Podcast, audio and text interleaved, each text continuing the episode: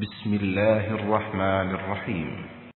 والسماء ذات البروج واليوم الموعود وشاهد ومشهود. قتل أصحاب الأخدود النار ذات الوقود إذ هم عليها قعود.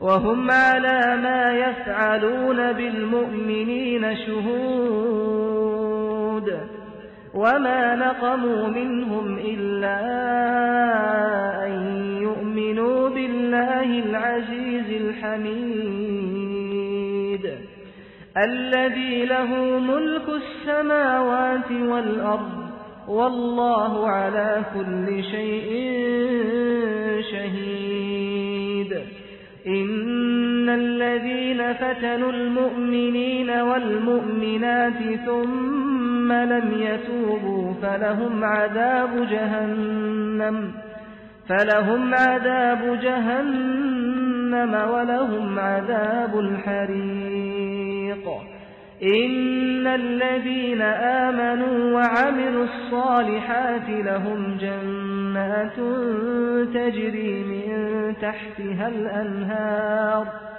ذلك الفوز الكبير. إن بطش ربك لشديد إنه هو يبدئ ويعيد وهو الغفور الودود ذو العرش المجيد. ذو العرش المجيد فعال لما يريد. هل أتاك حديث الجنود فرعون وثمود؟ بل الذين كفروا في تكذيب والله من ورائهم محيط. بل هو قرآن مجيد في لوح محفوظ. Sura Al-Buruj Ang mga bituin Sa ngalan ng ala, ang mahabagin, ang maawain. Isinusumpa ko sa kalangitang tumatangan sa pulutong ng Buruj, mga bituin, si Bin Abbas, Mujahid, Ad-Dahak, Al-Hasan, Katada, at Has Sudi ay nagsabi, Ang Buruj ay tumutukoy sa mga bituin. Al-Qurtubi, versikulo 11, kapitulo 200. Hinango ito sa Tafsir Ibn Kathir, volume 10, pahina 424, at sa ipinangakong takdang araw. Si Ibn Hatim ay nagtala mula kay Abu Huraira na ang sugo ng ala ay nagsabi, At sa ipinangakong araw, ito ay tumutukoy sa araw ng paghuhukom, at ang sumasaksi, ito ay tumutukoy sa araw ng biyernes, at ang araw ay hindi sumisikat o lumulubog ng higit na mainam kaysa sa araw ng biyernes. Sa araw na ito, may isang oras na walang Muslim na hindi nakaranas nito habang siya ay nagsusumamo sa ala ng mga kabutihan maliban na ang ala ay ipagkakaloob sa kanya ang kanyang ipagsusumamo. Hindi siya humingi ng paglingap sa ala maliban na siya ay pangangalagaan ng ala laban dito. At sinasaksihan, ito ay tumutukoy sa araw ng Arafa, sa panahon ng Hajj. At Tabari, versikulo 24, kapitulo 332. Batay sa Tafsir Ibn Kathir, volume 10, paina 425. At sa sumasaksi at sa kanyang sinasaksihan, isinumpa ang mga nagmamayari ng nagliliyab na hukay sa apoy na pinagningas ng talaksang panggatong nang sila ay nagsiupo sa ligid niyaon at kanilang sinaksihan kung anong katampalasan ang kanilang ginawa ang karumaldumal na pagsunog laban sa nananampalataya.